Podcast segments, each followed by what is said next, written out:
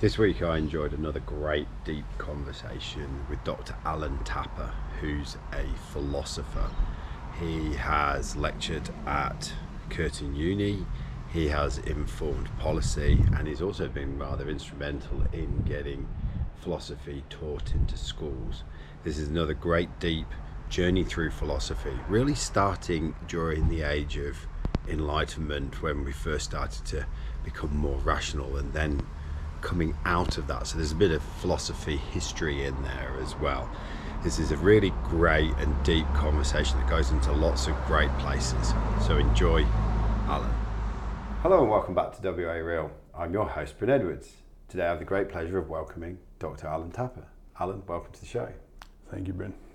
So um, you teach philosophy at Curtin University? No, no. No, all right. I got that wrong straight out of the bat, didn't Well, I? to start with, I'm retired, Yes. um, but uh, although I'm still associated with Curtin Right. University, I, my work at Curtin University was in public policy research, Yes. which is not philosophy. Yeah. Okay. So my career in philosophy, I had a career in philosophy, which You're now answering my second question, Yeah, which is yeah. tell me about Well, your career in Okay, so I had a career in philosophy which was um, originated at the University of Western Australia, Mm, where I studied history and philosophy. mm, And then I taught there for two or three years, and then I, I moved to Edith Cowan University when they st- set up a philosophy program in 1993, and that lasted till 2006. And they called an end to the philosophy program, um, even though it was going very well. mm. Um, and so I had to start again, I suppose. And luckily, I was able to transfer to Curtin University, where I did work in a Mm. philosophy and ethics centre with um, my colleague Stefan Millett. Um, and then, when my work with Stefan ended, I was luckily transferred to the John Curtin Institute of Public Policy. Mm. Um, so I've had two careers, you could say, well, possibly three. Um, one is standard philosophy teaching. hmm Um, the other one is the, the second one is the research in public policy, and uh, the third one, which is my kind of most, um, I still think my most basic interest is in the history of ideas Mm. and especially in the 18th century, and especially in the British 18th century. Mm. So I'm, I think of that as like my interest in the Enlightenment. Mm. So I've got those three things, and originally I started off to become a scholar, historian, teaching and researching the 18th century, Mm. the Enlightenment. What, Um, what drew you to that? Well, I'll come to that in a minute. Okay. But as it turned out, um, there was just no way of getting a job. So by the end of my PhD, I was extremely well qualified for nothing, Nothing. for, for a non-existent career.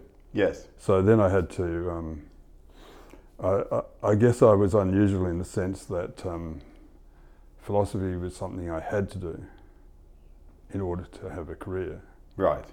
and there were there were few there were few um, openings, but I managed to get one at UWA for a while, and then one at Curtin. Uh, sorry, at Edith Cowan University. When when Edith Cowan University became a university, they said, "Well, couple of things we have to have, and one of them is philosophy." Right. And so I got the job, the first job there, and I was the last person to to leave, I guess. Right. That's what that must But it was a good it was good while it lasted. Yeah. Um, so yeah, um, my I guess I could say I have three basic sorts of interests, Mm. and the, the the Enlightenment is probably my first interest. I wrote my PhD on Joseph Priestley, Mm. who probably is a name that people would know, Mm. but probably best known for as a, as a, as the one of the great chemists. Mm. and a discoverer of oxygen, though within the framework in which he was working, he didn't call it oxygen. It was called oxygen by his contemporary Lavoisier. Mm. Anyway, I'm not. A, I'm, I don't claim to be a historian of science, but I was able to write a PhD on Priestley's other um, interests, and he was a man of many, many interests. Mm. So that's. Um, I, I've continued writing and thinking about the Enlightenment and Priestley, and um, I think in the in the sense of the way in which we live in the Enlightenment world still. Yes. And I, what I mean by that is that science is still central to our life. Um, the great technological and industrial and um, uh, um, economic transformation that took place in the 18th century that Mm. came from the Enlightenment. Mm. Um, so I've, I've, I've still, I, th- I still, I think we still live in the en- Enlightenment world, Mm. even though we rebel against it in various ways. Hmm. So what what is it that illuminates you around this about about the Enlightenment period? Um, it's uh, well, if you take Priestley as an example, it, it was a time, uh, and this is true of practically all the great figures in that period. Mm. Um, they didn't have, they weren't specialists. Yeah. They didn't have specialised interests. They weren't focused on just one field. Um, practically all of them had multiple interests. Right. And um, yes, and, then there's a sense that um, there's, there's two things I think you could say in, in addition to it, maybe three. Um, one is that um, the Enlightenment was, in the first place, it was a challenge to religious superstition. Mm. Um, so it was kind of tough minded in that way. Um, second was that uh, um, it was like the discovery of the universe, and the central figure was Newton. Mm. Um, and what Newton did um, astonished everybody. Everybody since, in the post Newtonian period, Mm. think of him as the figure who unified our understanding of the physical world. So that's, um, and the, the understanding of the world was very different from what it had been in previous Mm. centuries. Um, the third thing, though, I think about the Enlightenment, and this is less familiar, is that um, it uh, it tried to create an understanding of human beings as social beings. Right. And this is not what people generally think. They think of the Enlightenment as individualistic Yes. Um, and kind of like uh, the isolated, rational individual working things out for themselves. Yeah. It wasn't really like that at all. Um, the very the first thing that the, the, the, the one of the main impulses behind the Enlightenment was that the 16th and 17th centuries had been periods of warfare Yeah. between Protestant and Catholic primarily, but Mm. but even um, e even within subdivisions of of the of that big division, and it was a pretty terrible period. So the reaction against that was to say, let's rebuild our idea of um, human nature. Right. Um, let's rethink all this and get an understanding of human beings as social and sociable.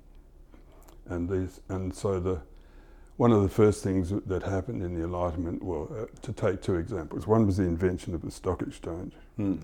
where people could mix. Voltaire said this: people could mix regardless of their religious beliefs Yeah.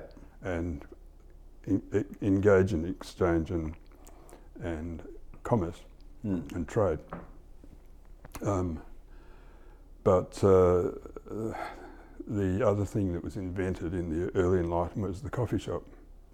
Right. Um, so Yeah. um, coffee shops played a huge part in the 18th century. They were Mm. and they were they were in many ways an alternative to the pub Mm.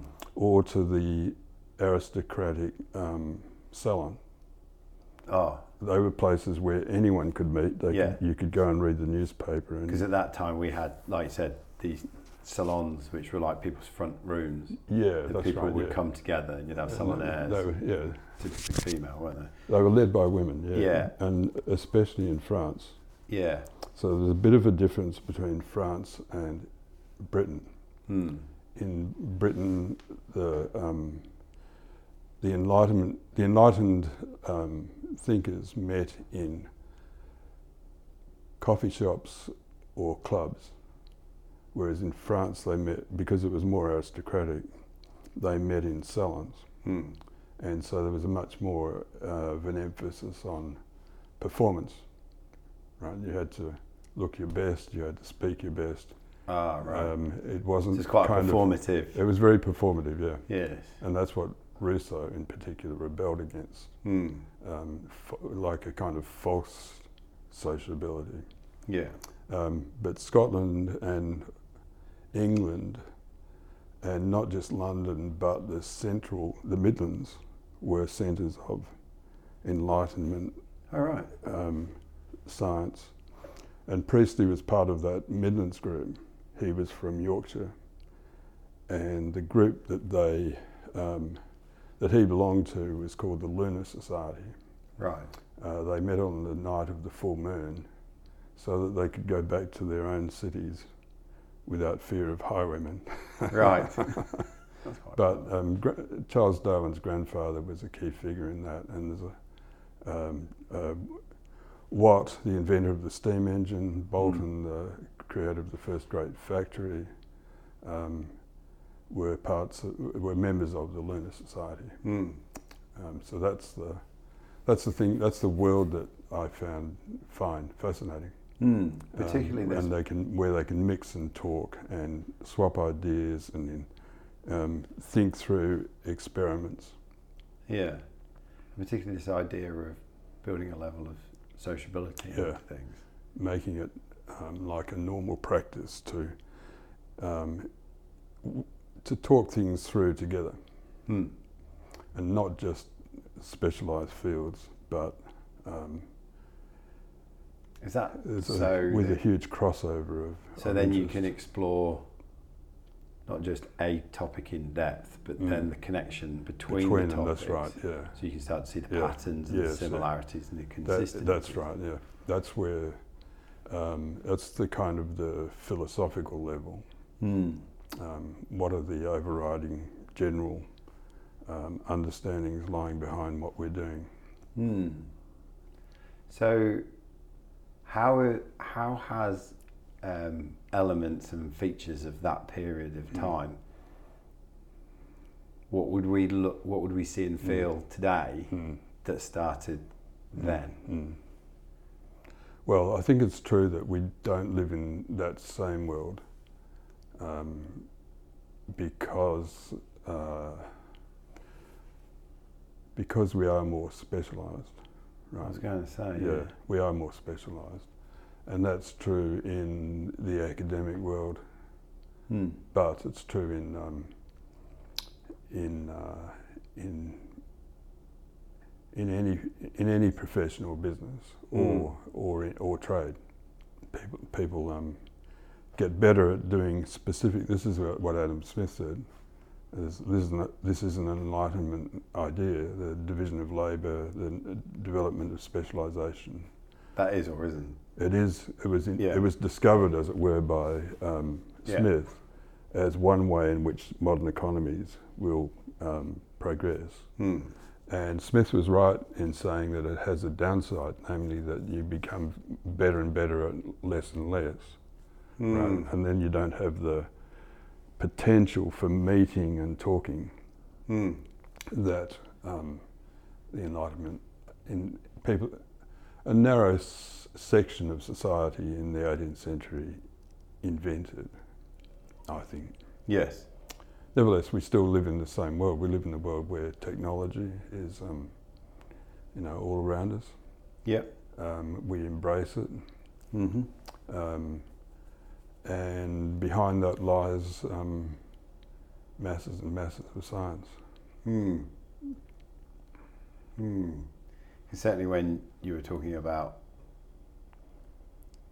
yeah, um, people having a lot of different interests, Mm. that was the first thing that, as I was listening to you, came up for me. I was because I find, well, it's plain to see that w- we value experts Mm.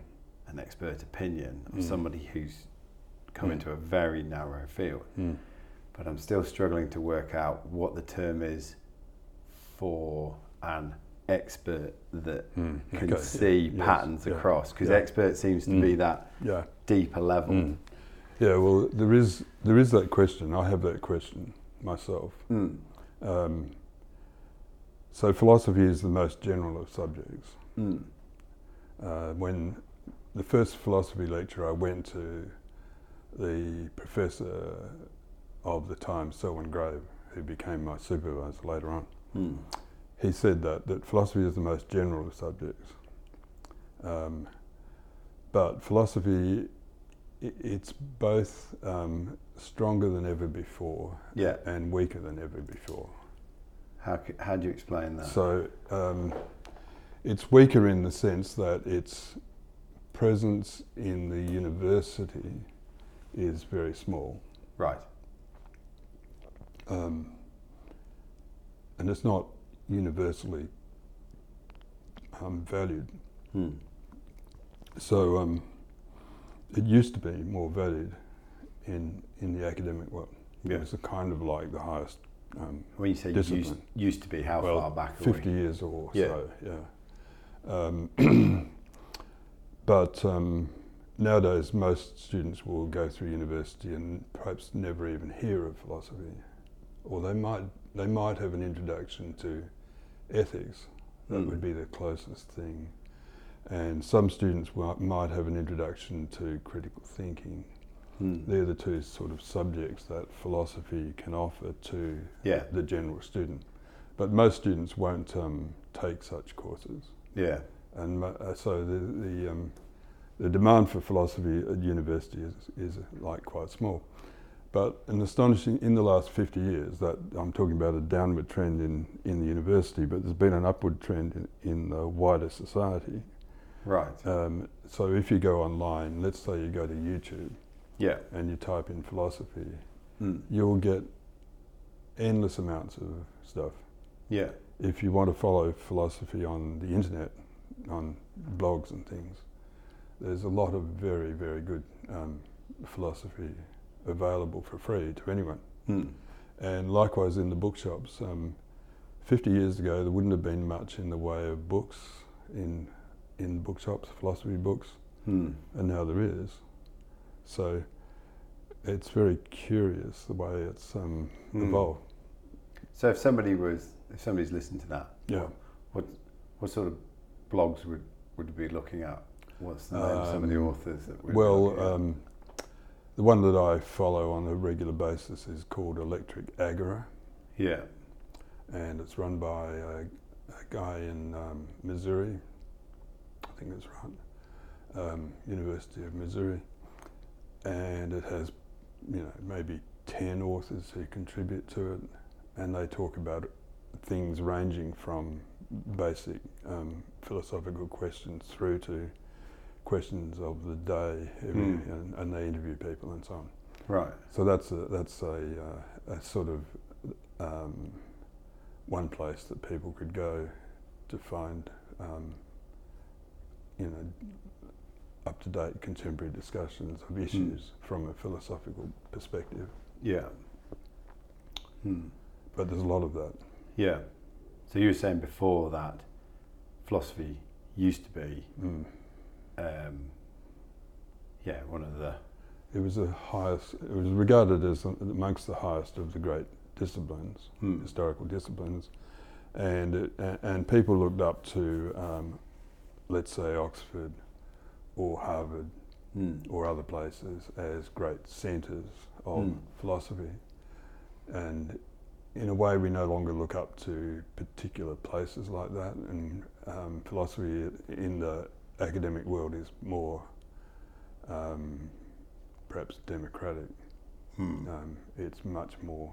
There are a lot of people doing philosophy. Um, there's, there is a serious problem with academic philosophy, and that is that m- most of it has now become highly specialised. So we've gone. We've all gone narrow. Yeah, super narrow. Yeah. yeah, it's become super narrow, and uh, it's unreadable. Yeah. Um, a lot of it's unreadable because it's you know it's it's it's grappling with small questions or big ones, but in lots of yeah. little um, points. Hmm. Um, and so, for someone coming looking at philosophy, uh, academic philosophy, most of it wouldn't be of much value to them. Right. You want to start somewhere else. Because the language is impenetrable. Yeah, exactly. Mm. The ideas are. Uh, So fine. technical, and Yeah. uh, and you'd, you'd you'd struggle to know what what what they were talking about. Hmm. And it, and would the criticism be fair that, as a, with these fine arguments, are they gone past the point of Possibly, providing Yeah. useful return to yeah. to society, Mm. rather Well- than one one or two or three men or yeah. women's pursuit of Yeah. going somewhere by themselves? Yeah. Um, I, I don't want to be too categorical about that, but I think Yeah, it's yeah. generally accepted that philosophy has become too narrow, Yeah. um, and yet it should be a broadening subject, um, and it should be one, a subject that engages with big, difficult questions. Hmm. Um, so, uh, and, and you need people to be doing the specialised work as well. Yeah. Uh, that's all important, but without losing sight of the big picture. Hmm. And that just seems to be something that, with the pursuit of expert and expertise, Yeah, that we have, it's hard to avoid. Yeah, Mm. let go of. What has, or what what what are some of the things that have contributed to the the demise of um, philosophy's standing? Would you say, Um, as well as yeah, so we've done the yeah, expertise? yeah. Uh, well, there's another one which is that we live in a world um, dominated by science, Hmm. which is good. Um, Which is a product of the 18th. Yeah, it's a product of the 18th century, right? Um, but the downside of that is that um, we assume that all questions are empirical questions, Hmm. and therefore the um, empirical method, the scientific method, Yeah. uh, the experimental method, will have an answer to the question if the question is meaningful. Right. We may not know the answer yet, and we may not have worked out how to do the experiments, but um, that that method, that assumption, leaves no room for philosophy because it's not Mm. the experimental subject. It's not an empirical subject. Hmm. It's a conceptual subject. Hmm. Um, so yes, uh, I think that um, So is it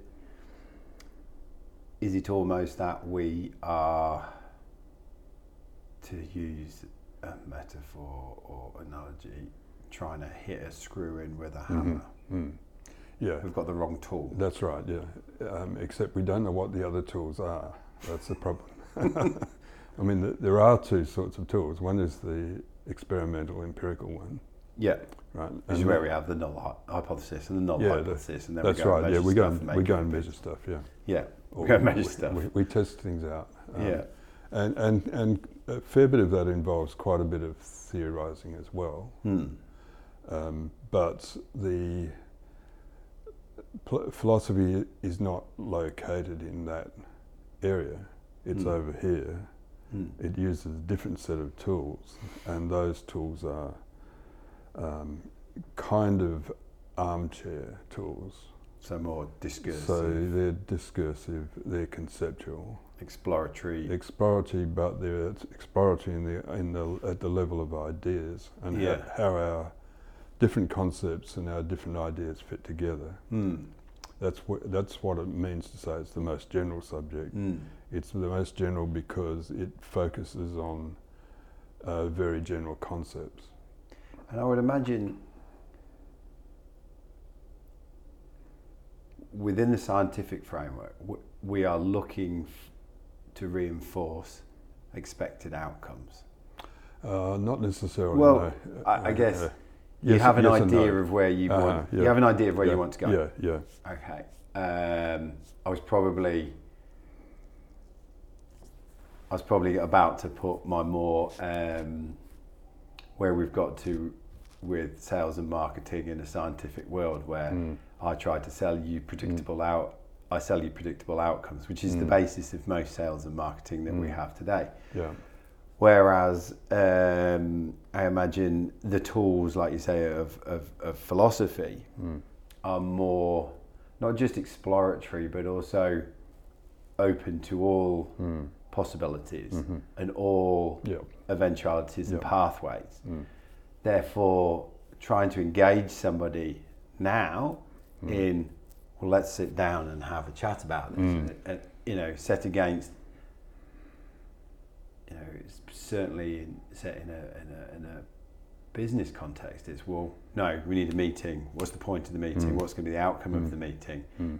And, and to be able to, and sit there and say, I don't know, Mm.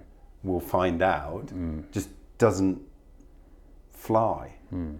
really. Mhm. Does that make sense? Well, I, I, I, I'll, I don't have any experience in business, so I can't Yeah. comment on it from Yeah. that point of view, right? Um, but um, from the point of view of science, yes, I mean, Thomas Kuhn was right, I suppose, in saying that science progresses by big shifts. Mm. And in the between the big shifts, there is uh, what what he called normal science, Mm. where you, you assume the big background and then you, you focus on filling out the, the, the, the details. Mm. Um, but what makes science so astonishing is that um, people were able to make those, to ask those big questions and to open their mind to the possibilities that no one had thought of before. Mm. So, um, great science is done by um, by hu- huge acts of imagination, Mm. um, and then this, I guess quite often th- that those um, leaps lead nowhere, Mm. but every so often they lead somewhere incredible. Yes. Mm, that sort of So just li- thinking that one through, surely you would have been in some sort of discourse with others or self mm, to have come up with that big idea, to have then Yeah. pursued it. yeah, So you, there's Yeah. almost, yeah, I can see almost that, like the relationship between wrestling with the big ideas of philosophy that then Mm. spawn more Mhm. focused. mm, Mm. yeah. Um, yeah, behind every great scientist, there is other great scientists. That's what Newton said. Yeah. That yeah, he's standing Yes. on, on the shoulders of giants. Yes. Um, so everything has a, a history that leads up Mm. to There's a progression. progression. Yeah. Yeah. Um, and the same is true for Darwin. Mm. But on the other hand, the um, the as Huxley said about Darwin, um, he uh, wh- why why didn't I think of that? um, yeah. You know, after it's been thought, then it looks a whole lot Hmm. clearer than it was beforehand. Hmm. So I'm getting the impression then we we are now in an environment where we have overfocus. We've now almost become overfocused as experts Mm. in quite narrow fields, whether it's philosophy Mm. or wider science, um, and almost put that bigger armchair exploratory conversations to one side. Would that be fair? Uh, not quite fair, no. Um, Okay. yeah, so Yeah. um, new discoveries happen all the time, Yes. um, and often they're you know things that could not have been predicted. Hmm. I mean, we uh, we in the last 20 years have lived through the decoding of the human genome, Hmm. um, and that uh, that that is revolutionising how we understand um, the biological world. Yeah. So that's kind of like um, like uh, the Darwinian revolution, Mm. and it's not just the human genome, but all genomes. So this vaccine that we've now discovered within, we have been able to create within. Uh, people said before the virus that uh, before we we had the virus that it would take five years to find a vaccine, and it took whatever nine months. Mm. Um, and that's because we had we had we could we've already decoded the genome, and then we can decode the genome of the virus, Mm. and then work out how to um, create a vaccine for it. Right. And that's going to be rev- revolutionary because um, the uh, same techniques can be used on other viruses. Mm. Um, Mm. so these things are happening all, all around us. Yeah. I guess my sort of curiosity is strikes me that you know the advent of science has, Mm. has far eclipsed that of the Mm. philosophy and being more Mm. generalist. Of course. At what point did we Mm. switch from one Yeah. to another? Yeah, so in the 18th century, uh, science was called natural philosophy, Mm. and uh, Mm. and Newton's book was the mathematical principles of natural philosophy, um, and the word uh, and the- the word science wasn't invented until the 1820s. Right. Um, uh,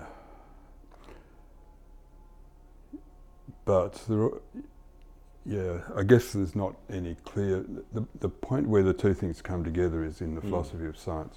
Yeah. Um, so we still have um, the philosophy of science as a bridge between philosophy and science. The philosophy of science being an attempt to account for uh, what what we are doing in science and what are the implications of sci- the scientific worldview. Mm. Um, and some scientists uh, say that um, the philosophy of science is a completely worthless subject and has never added anything to our understanding. But, right. but that's a that's a kind of um, fairly uh, um, narrow. I'm trying to think who said that. I think it was Feynman, the um, great physicist. Yeah. Um, but if you think about uh, other scientists are m- much more receptive to philosophy as a discipline. They just don't want philosophers to tell them what they're going to find when they examine the real world, Right. because philosophy is more about the um, the thought processes behind the experimental work. Yeah. So where, where's the delineation between that and psychology then? Right. Um, It's one of the things I'm Mm. finding interesting. yeah. Uh, and I've I've started to read a little bit about this in, in a couple of books that a former podcast guest has written, and so the idea of the history of ideas, Mm. I'm finding particularly Mm. interesting at the moment because I guess through the internet Mm. I can now access and listen to so many different people. Mm. And I guess what I'm trying to orientate myself against is um, what things are genuinely new Mm.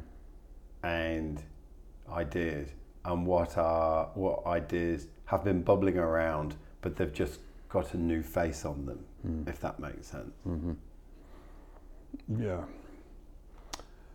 So, um, in the case of psychology, uh, if you can go back to the mid 19th century, Hmm. and there really wasn't any distinction between philosophy and psychology. Hmm. Um, the philosophy of mind was the um, Hmm. was what psychology was then, Yeah. and um, so it was natural that psychology would break away from philosophy. I think the last great person that would combine philosophy and psychology was William James. Right. But um, it's natural that it should break away, that it should become experimental, and then it um, became more mathematical. It, it, it relied heavily upon statistics, Hmm. And um, As I well know yeah, as everyone from studying who psychology. studied psychology had suddenly found they were learning statistics, right? now. Yeah, yeah. Luckily, I was good at maths in the first Yeah, place. yeah. I thought I was getting away from logic. Yeah, But no. but um, there's still the big question: well, what what um, what is our understanding of the mind Hmm. after you've done all of the experimental work? Um, and that uh, that um, that that comes comes through at different levels.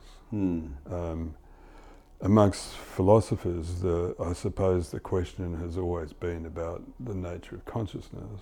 Hmm. so um, there are those who think that um,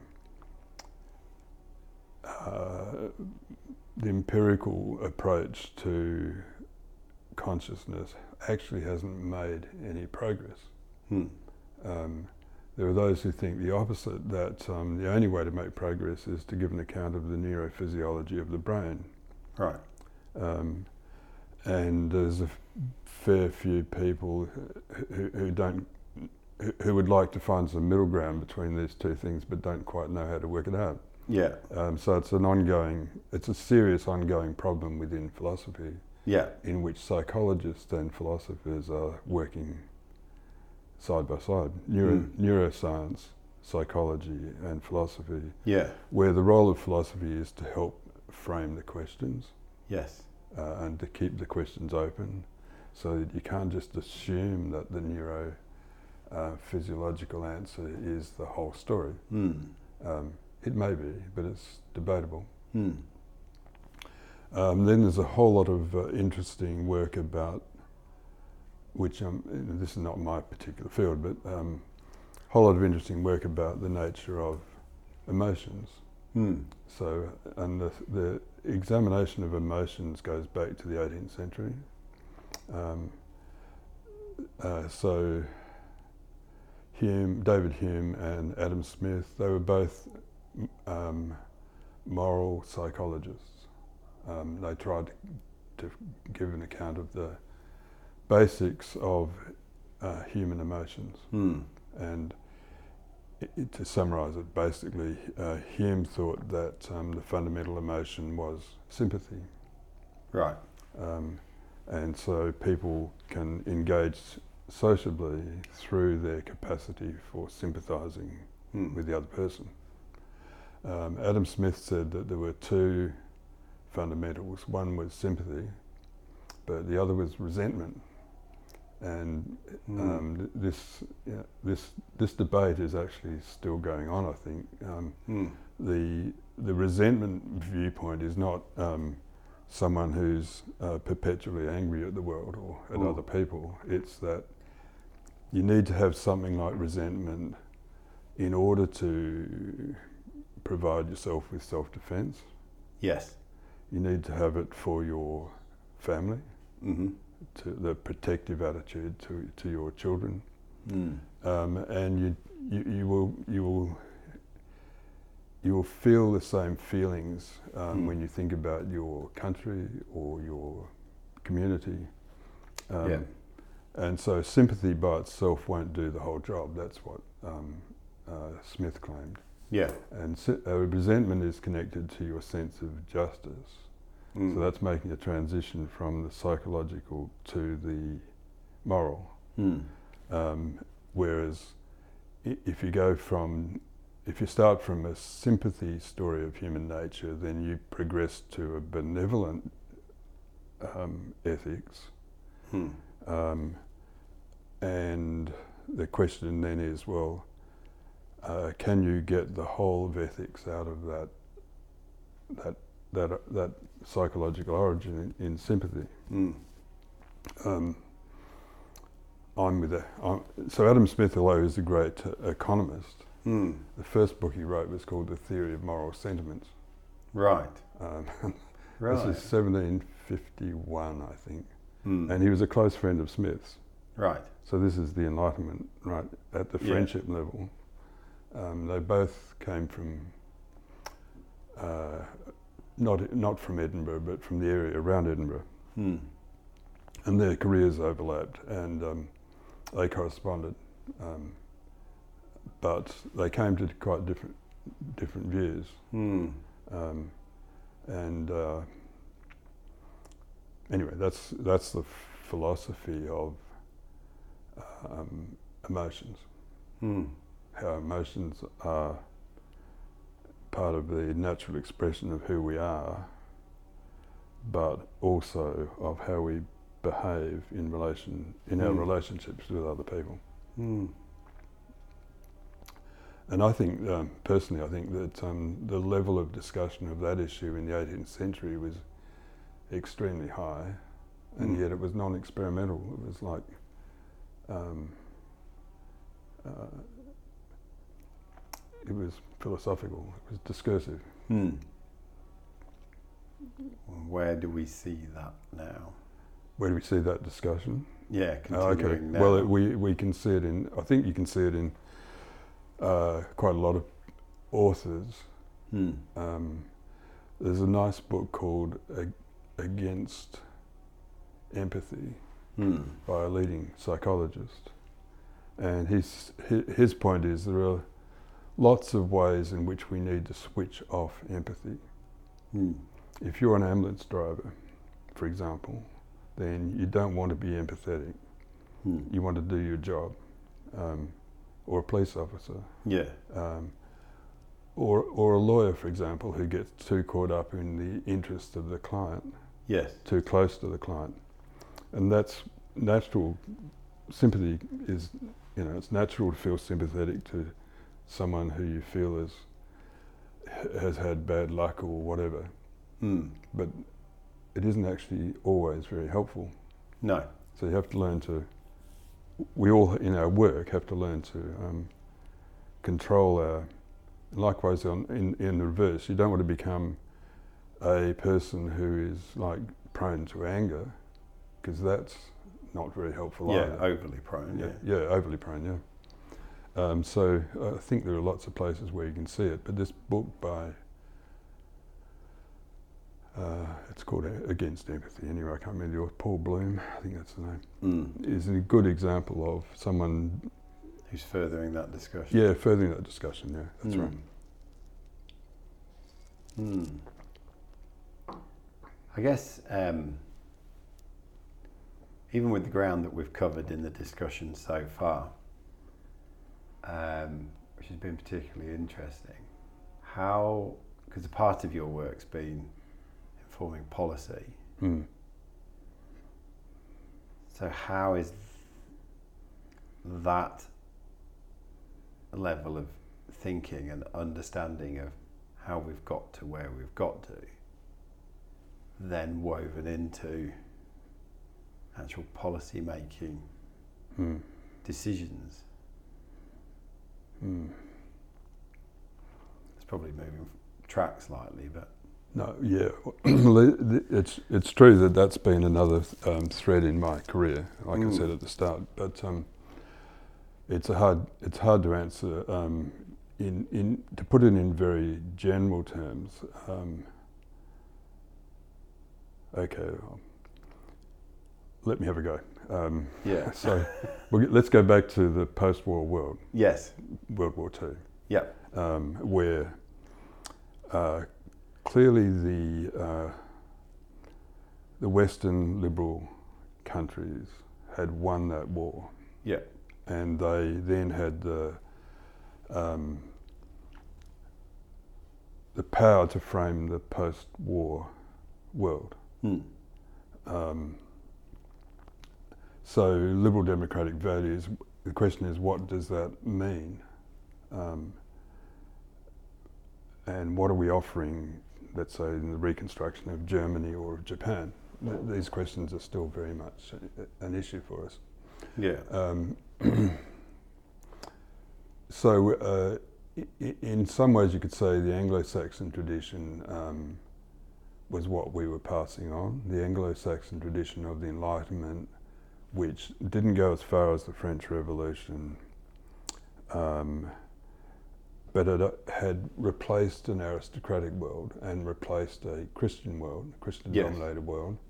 Um, so, what, in broad terms, what happened, I think, in that period after the war was there was a there was about 20 years of kind of natural economic progress Hmm.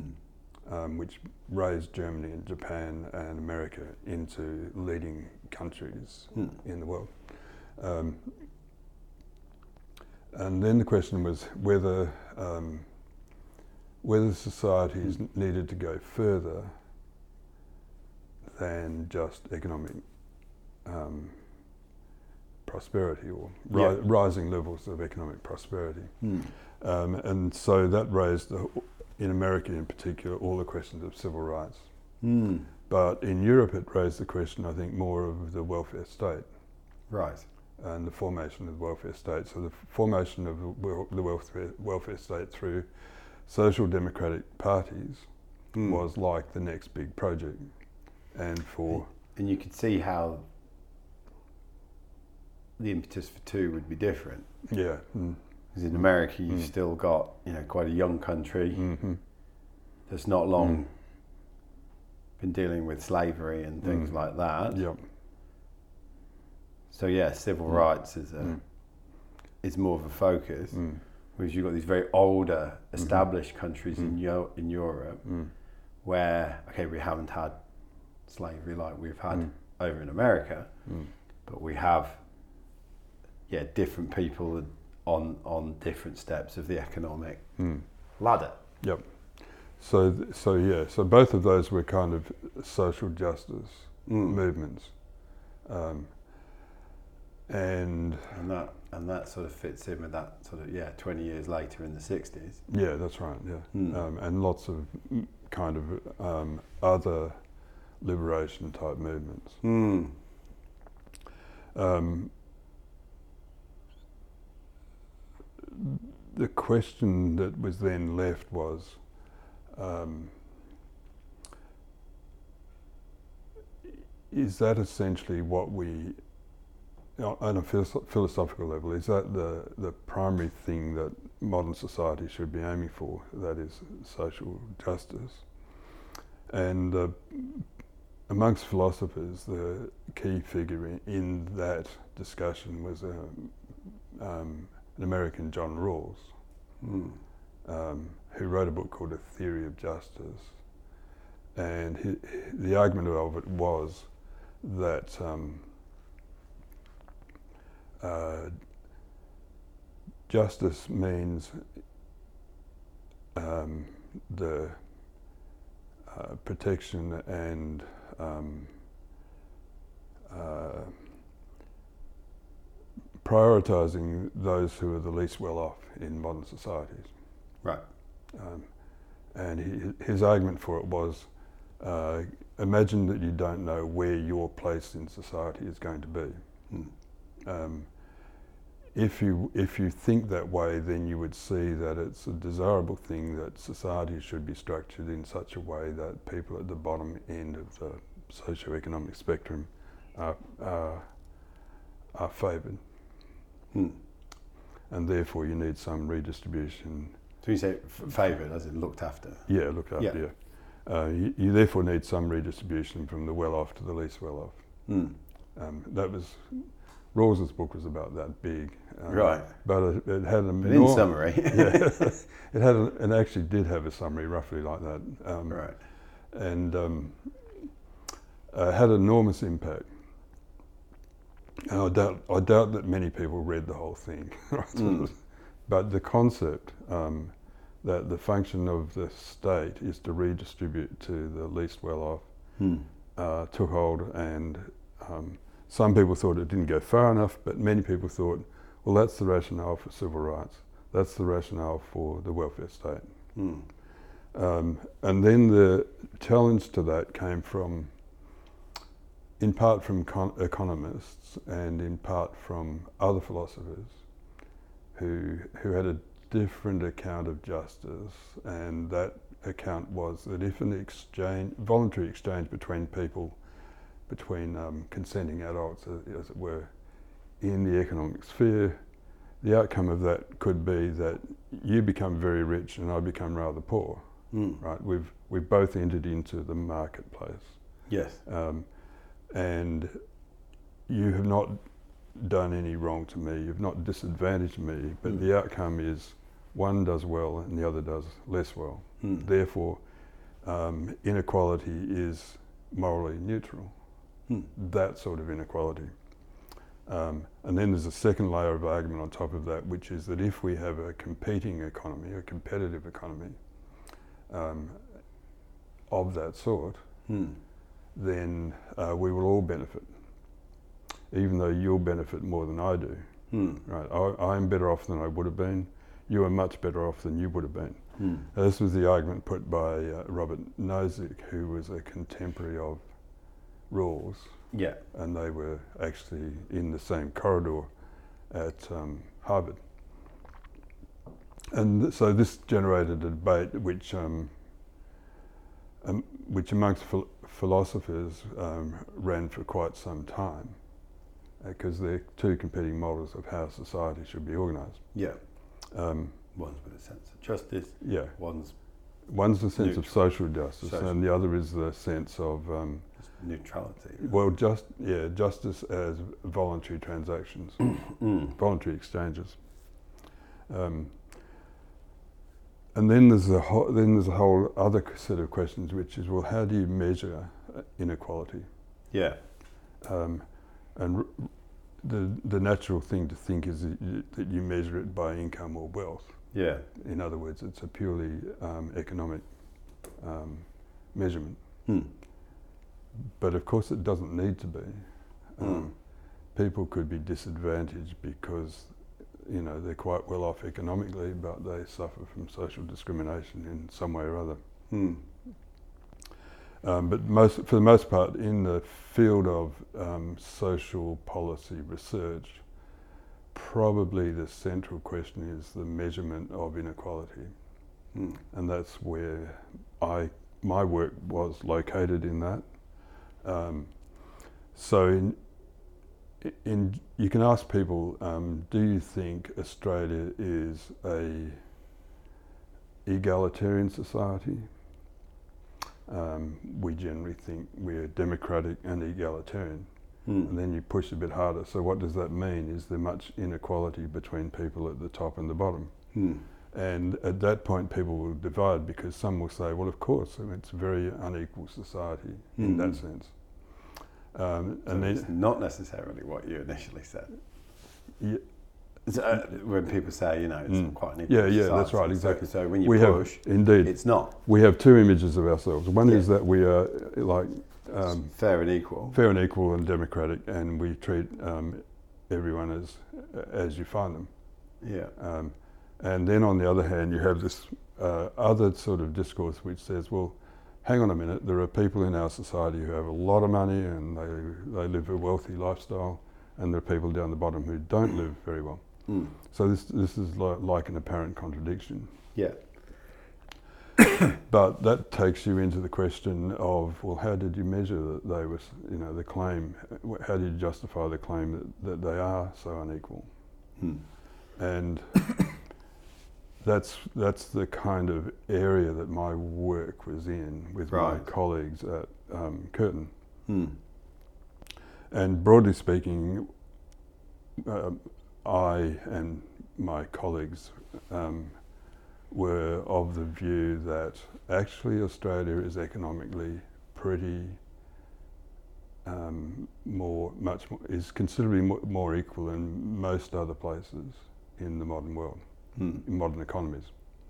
Um, and so we were analysing income inequality and wealth inequality. Mm. Um, and basically, the, um, the question, uh, the issue kind of slips through your fingers um, when you try to do this analysis. Um, but what I was doing was technically called fiscal incidence analysis. Right. And that, what that means is that you count not just people's income, nor just their income after their after they've paid their income tax, but their income, again, not just as an individual, but as a household, Mm. and after you've counted all taxes and all government social expenditures, Right. expenditure on education, on health, uh, housing, Mm. whatever. Um, so that's a much more complicated calculation. Mm.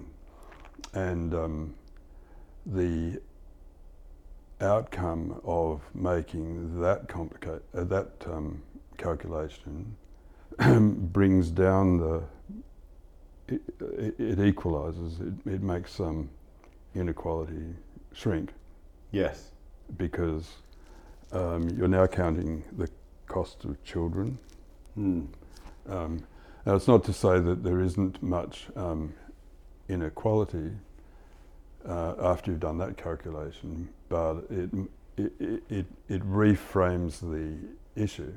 Mm. It's not just how much income you, you got um, in your employment or whatever. So the So, if, so if I'm right in understanding, it's not just let me, you know, me comparing myself from a, you know, a less well-off suburb against somebody who lives in I don't know mm, Cottesloe, Peppermint Grove. yeah, It's the fact that we both live in Western Australia or, or in Mm. Australia, and then we have all this infrastructure mm, that's around and supports us. yeah, that make that when you put that Mm. underneath that comparison, mm. instead of it looking this big, it's Yeah. this big sitting on top of that. that's that's broadly Almost. right. yeah. Um, you, in, in, in, in Simplifying it. Yeah, no, that, that's the kind of um, coming back to the level was how, how does it look? Does it look as if we're a very equal society or not a very equal society? Um, people have generally taken Sweden and the, and the Scandinavian societies as the most equal. Mm. Um, and then Australia kind of fits into the middle bracket, and Mm. then America is more um, um, more economically polarized. Um, but if you go beyond America, you find that there's considerably more income inequality in many other places. So we're narrowing, we're keeping ourselves narrow, narrowed down to the, um, the to the Western OECD countries. Mm. Um, but then, then you get to the question of wealth. Mm. So let's let's agree that Scandinavia is a model of income equality. Mm. That's the kind of that's as far as you can go in that direction. That's the welfare state in full operation and so on. Mm. Um, what would you expect to find about wealth inequality? Wealth inequality, not income inequality. You would expect to find that they essentially be the same thing, Mm. but that actually is not. Mm. Uh, Scandinavia is very unequal when you measure people's wealth. Right. So there's a, this is a very surprising thing. Um, So it's pretty similar income, but different. very different, very different, um, Mm. quite high, quite high levels of wealth inequality. Now, I don't want to go into why that might be so, but it's just it shakes up all your assumptions. Mm. Um, so where does Australia fit in terms of wealth inequality? Um, well, it turns out that it's right down the bottom. It's the most one of the most equal countries in terms of wealth distribution. Right. Um, so even if you thought, well, we're in the middle rank of income inequality, we're actually clearly in the bottom rank of wealth inequality. Right. So this reinforces the idea that we're actually quite um, egalitarian. Right. Now, why that should be so is is an uh, is a, a question that um, I don't think has been researched properly. Um, but that uh, that disparity between income Mm. and wealth inequalities is um, is where where I got to or where we got to in our Yeah. work. Um, the other thing to be said about wealth inequality is that it's highly correlated with age. Right. Um, so the older you get, the wealthier you get. And it makes sense. Yeah. But people forget that. So when you see the raw figures for wealth inequality, Mm. Um, the the numbers. Um, there's a thing called the Gini coefficient which measures these, and it's Hmm. uh, the lowest is Australia is about 0.6, Hmm. America is about 0.8, Scandinavia is up around the 0.8 mark, and then there's a number of countries in the middle. Um, but the, that's a that's a bit of an illusion because much of that high number is composed of age. Hmm. It's just that people, when they start out in life in their 20s, don't have any wealth. Yeah. They don't have any assets. Yeah. Most people. Yeah. Uh, now, you might inherit something, but that's a fairly rare. And Hmm. um, certainly it's rare to inherit a lot in your 20s. Hmm. Um, it's more common that people inherit in their 60s when their parents die. Right. So, um, Yeah. inheritance reinforces the benefits of being, the wealth benefits of being elderly. yeah. Um, and, and then you could say, well, that's fine, that's normal, that's natural. You know, life, you start out at the bottom and you work your way up. Hmm. But it still doesn't fit with the story that we're very unequal because wealth, when you measure a cross section of wealth, you get these very high um, measurements. Hmm. Um, so uh, I guess what I've done in my research in that field is kind of question the question, Hmm. question the um, assumptions about how you measure Question the frame the framework. Yeah, question yeah, and the measurement of yeah, and then and then see what new figures come out if you if you do the calculations again. Hmm. And what I was doing was not philosophy.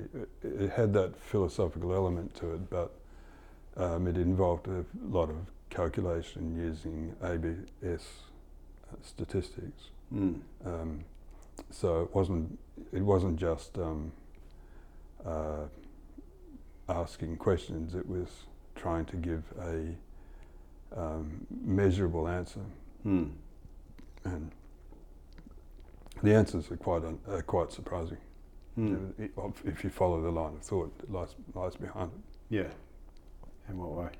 Um, well, the, there's sort of headline figures that you get you see in the newspaper, but if you do these, um, if you if you if you were to factor out age, Yeah. then wealth inequality would come right down. Hmm. Um, it would come right down um, to a Gini coefficient of two or two point something, Hmm. uh, point two or point two something. Hmm. Um, that's just that's just the tech the technical um, um, side of this is that things look totally different if you measure them one way as against if you measure them another way, Hmm. and then you have to debate. Yeah. Well, how should we measure these things? and that comes back to framing, doesn't it? Yeah, it? it comes back to framing. That's right, And then and that then comes comes back to the philosophy. discussion, which comes back to Yeah, philosophy. that's right. Yeah. Hmm. Anyway, I've finished doing that type of work, but um, it was fun to do. Hmm. Do do you see the um, do you see areas in life of let's just say arbitrarily uh, or broadly how we we collectively do life that are lacking from us placing more of an importance on engaging with philosophy currently. Mm.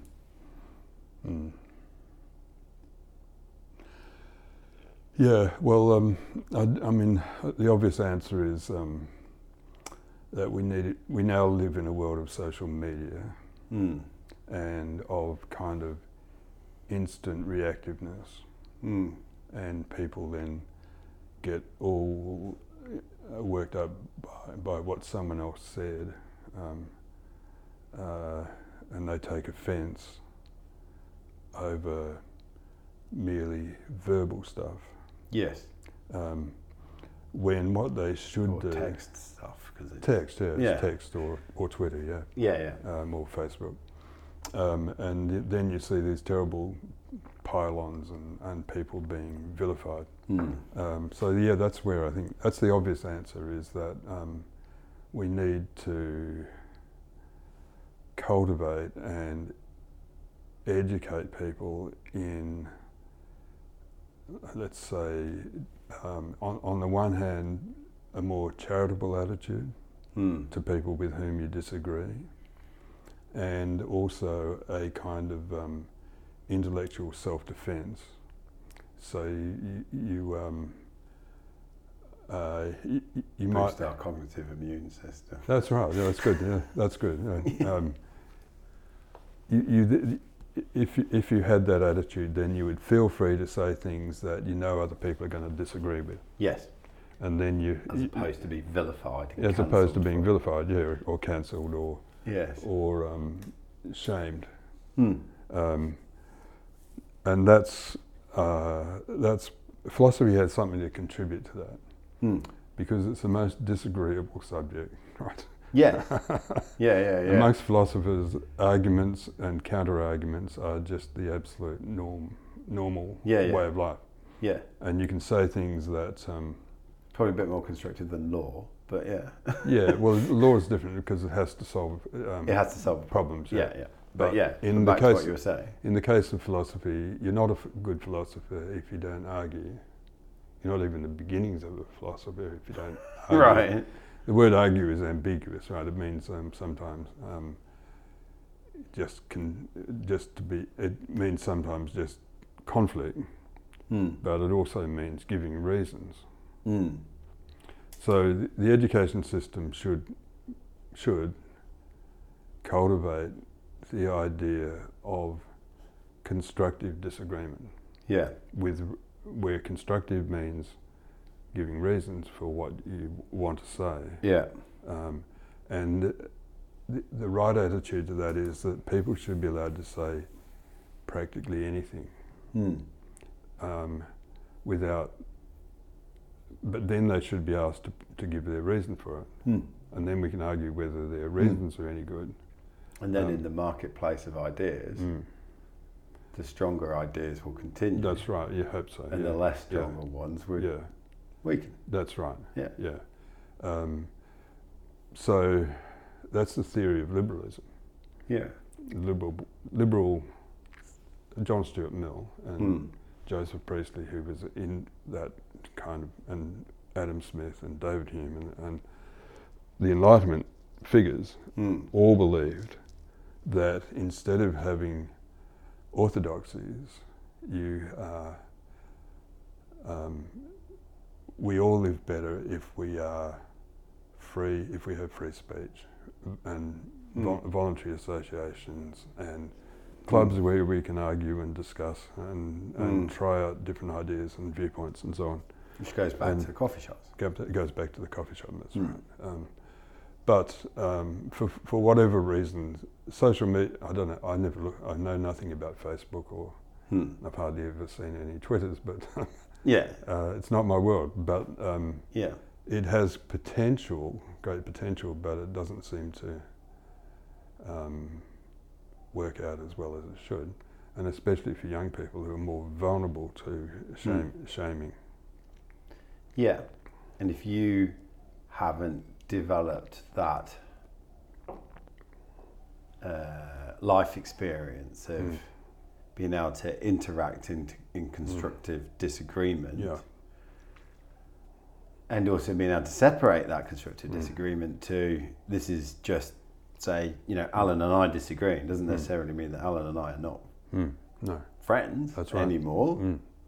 Mm. You separate. we can still go head to head on it. Yeah. Mm. and it, you know because we're all acting in good faith so Mm. we have that level of trust Yep. and connection in that Yeah. Then yeah then we can achieve some Mm. really interesting things Mm. but if we don't even have those basics in Mm. there's no way i'm going to Mm. you know it's acting out out of you know Mm. anger Yep. yeah Mm. venge Yeah. fondness spite So this all. I mean, philosophy has a, a particular role to play in this. Um, and see it's, it's interesting when when you originally when I asked you the question and I said, mm. "Do you see areas where philosophy has a role?" So when you put forward social media, mm. I'll be honest, mm. immediately I was. It wasn't so much in the actual participation of social media. I went to the bigger question of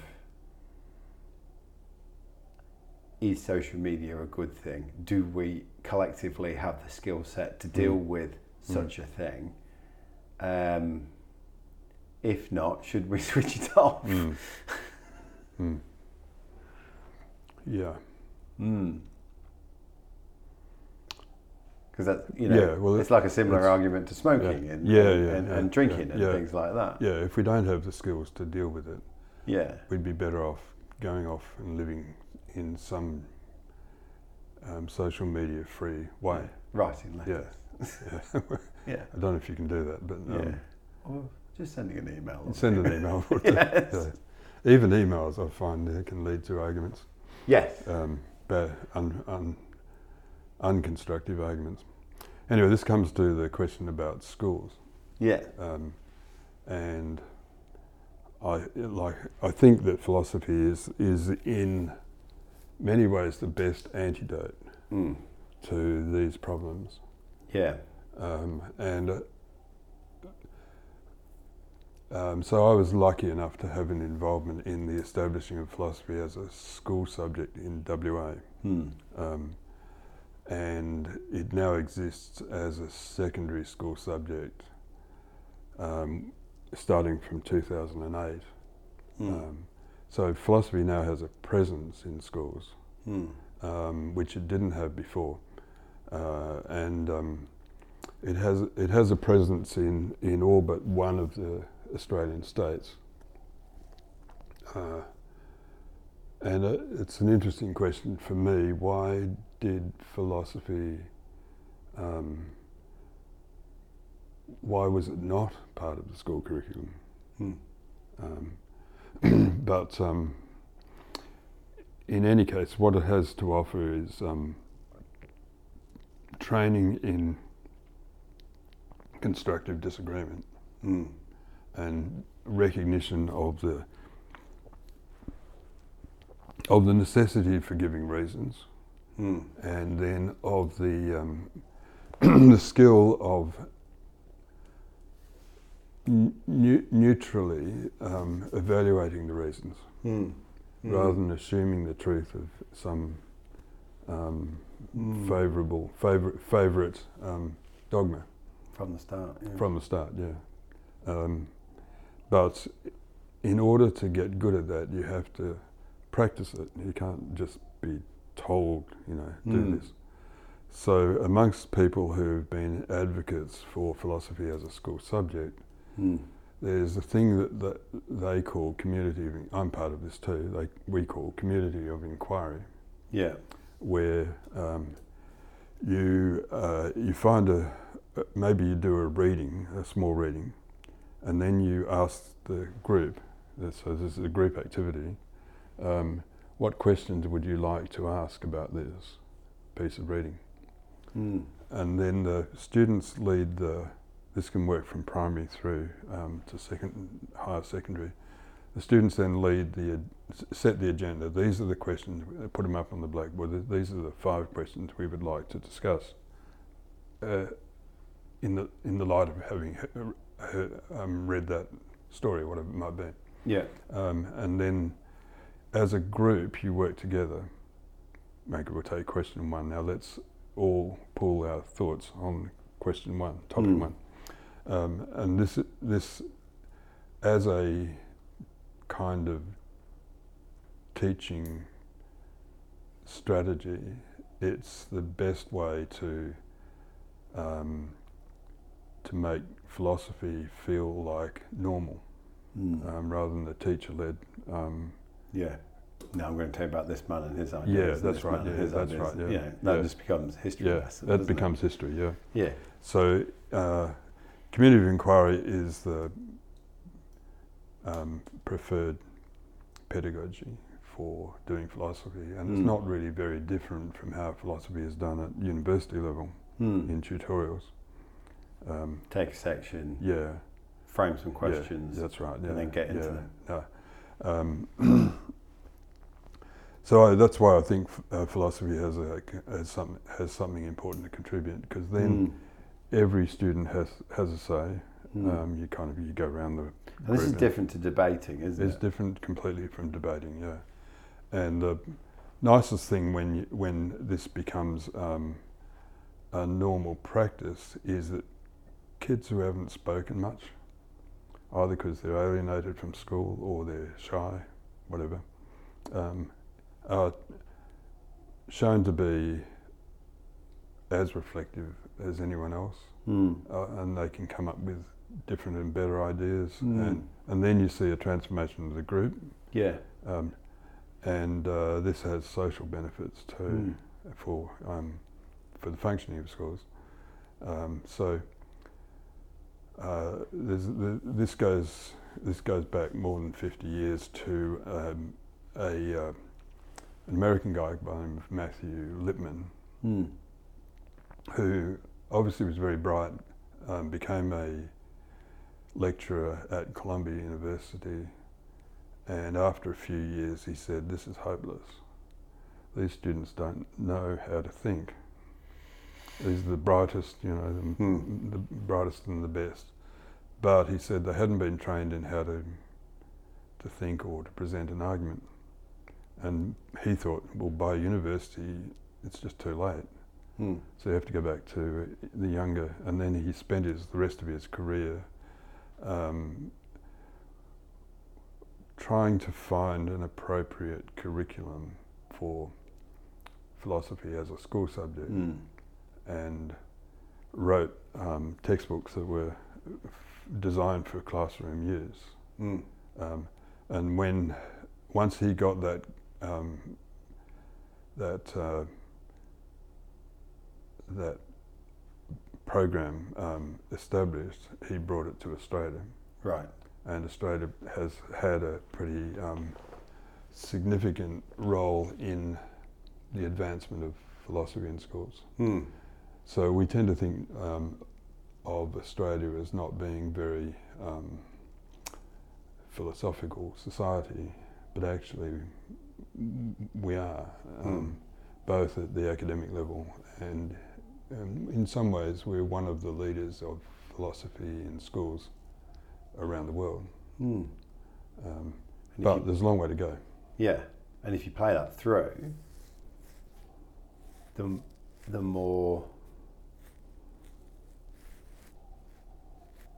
kids have that constructive discussion skill set Mm. as they age and mature, Mm. that's only going to increase um, just the, the level that we operate in society and as a Mm. democracy Yeah. That's right. and what have you. Yeah. Because um, a, a student who's learnt those sort of things um, Mm. learns other things that go with it, which is when someone starts to try to dominate a discussion, Mm. uh, they they should be comfortable to say, "So, what is your reason for saying that?" These sort of things, right?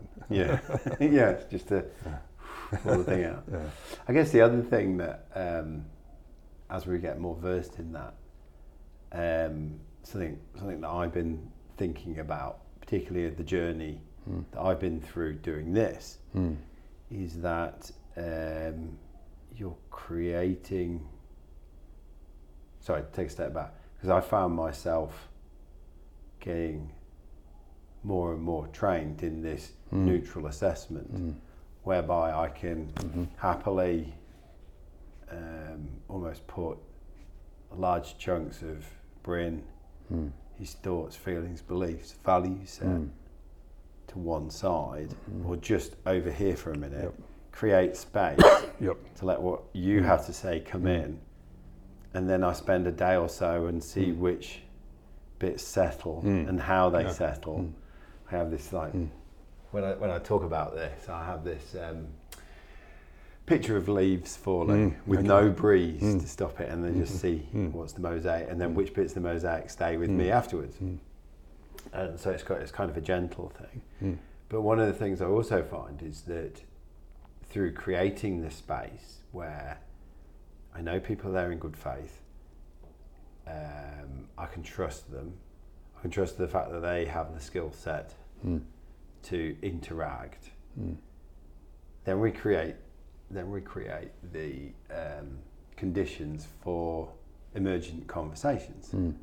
where instead of it being just you know it's almost like the battle of wills, it's Mm. like, ooh, Mm. oh, there's something interesting there. Mm. And I, I've sat at this table and had Mm. conversations with people where the two of us have gone, ooh, do you feel Mm. like Mm. there's something there? And then you can both together go off and Mm. follow that thread, Mm. and it goes somewhere exciting. Mm. Mm. And I can't help thinking that that's the place where we're going to find some of the Mm. answers Mm. to some of the biggest problems that we Mhm. face. Yep. Learning to learning to hold a discussion Mm. or a conversation Mm. Without um, without worrying about how what you say is going to be received, Yes. um, and and then it's Mm. mutual from the other Yeah, side. yeah, yeah. Um, I think that's the basis of friendship, Mm. um, and I think it's the basis for a good marriage. Mm. Um, We know that we can both go pretty hard on each other Yeah, in our right, yeah, thoughts and yeah, ideas yeah, yeah. because the foundation is Well, yeah. i- if if you treat each other's ideas with respect, yes. um, Oh yeah, you're not. it's That's a shit idea. yeah. and the same with children um, because Mm. they're, they're they're part of the conversation too, Mm. Mm. even quite small ones. How how is it for you as a person in the world, given the you know the level of thought and the lenses that you develop to look into the world, and then to see lack of capability when it comes to constructive discussions and constructive disagreement and, and some of the stuff that we've talked Mm. about here. Mm. Is it hard? Does it frustrate you? Do you sometimes sit there thinking, Mm. God's sake, if you guys just. Yeah. Well, I used uh, in in many ways the the the people we focus on are politicians, Mm. and I used to feel that sense of complete um, negative reaction because politicians almost never give you a reason for anything. Yes. um, but I think I've become more um, more willing to see it as a, a role rather than a um, place where people are speaking from how they really feel. Um, Right. So So that's it's the role that talks, not it's the the role that talks. Yeah, not um, the person. not the person. Yeah.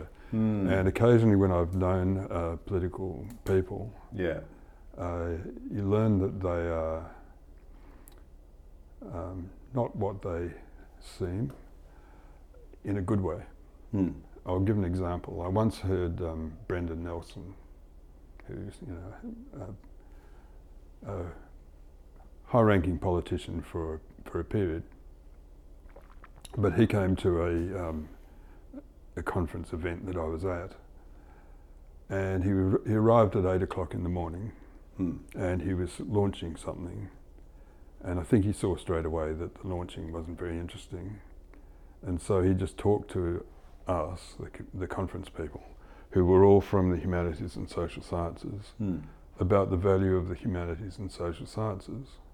And he was from a medical background and he'd been a politician. And he did it better than I could have done, Mm. and probably better than anyone in the room could have done, Right. just off the top of his head. It seemed. Yeah. So I ha- that was a, little, a lesson for me that um, he didn't seem to me a very impressive politician, but when I heard him speaking, I thought, oh my goodness, this is an impressive human yeah, being. pre- impressive human being. Yeah. Mm. Um, so we were there to persuade uh, politicians that the humanities and social sciences should be taken more uh, seriously, and he did it back to us. right. He did your job for you. Yeah, he did our job. Yeah. Yeah. yeah. I wish I'd he- I wish I'd had a recording of what he said. Hmm. Anyway, that's a that's only one instance. You shouldn't generalise from Hmm. single Single point. examples. Yeah. Yeah. But um, uh, there aren't many politicians that you say, well, they are real inspiring people, Hmm. but then you have to say, well, they're not quite. They're, it's not really their job to be inspiring. Hmm. Um, and after all, we had some terrible but inspiring politicians in the 20th century, Hmm. um, and that's you know something you'd rather avoid. Hmm. I don't mean Churchill. I mean Yes. I mean the other the other guy. yeah. Yeah. he was uh, certainly good at mobilising. yeah, that's right. Yeah, Yeah. It- it- it terribly good. Yeah. So, um, the last question Mm. I ask all my guests, it's a hypothetical one, Mm. but it's going to be more fun because you're a philosopher, so you're all about questions. Is um, I ask, ask this of all my guests: is if I could just slow everyone down, and um, so that Alan could load a question up into the collective consciousness for everyone just to have a little think about for five or ten minutes, what would that be?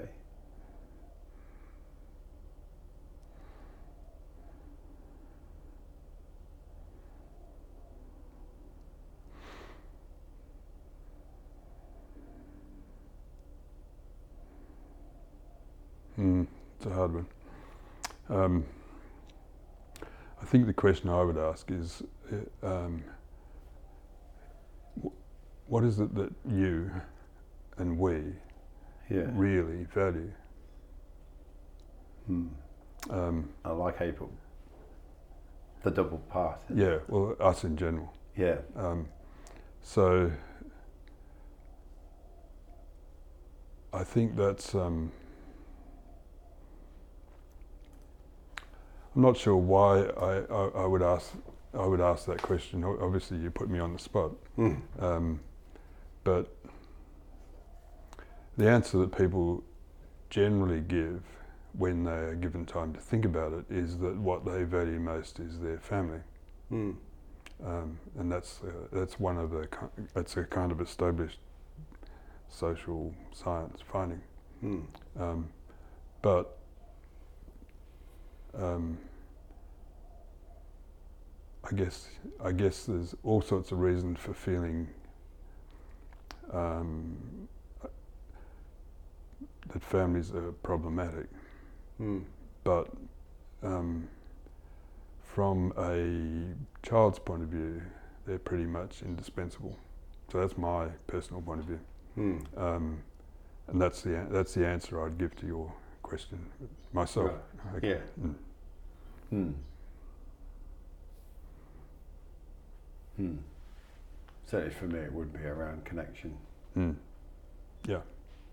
solid, Mm. genuine, trusting Mm. Yeah, connection with others. Mm. Yep. So that includes you know, my relationship, my family, my Mm. friends, yeah, sure, yeah. a- and those around. Yeah, I think everyone thinks basically in that way. Well, almost everyone. That the there are there is a set of people who were close to you, and then there's a little bit further and further. Mm. um, and you value them all. But um, And that's because we are social. yeah, that's right. Big, it's, it's which what is it's yeah. One of the things yeah, we yeah. started with. Yes, it is. Yeah, um, but we came from a, an aristocratic heritage, Mm. and that didn't really value um, family in quite the same way. Mm. Um, so it's one of the things about um, living in a prosperous modern world that we um, can also live rich family lives. Mm. Mm. I've really enjoyed our conversation today. I have to. Good stuff. Um, if someone's watched this and they'd like to reach out, where can they find you?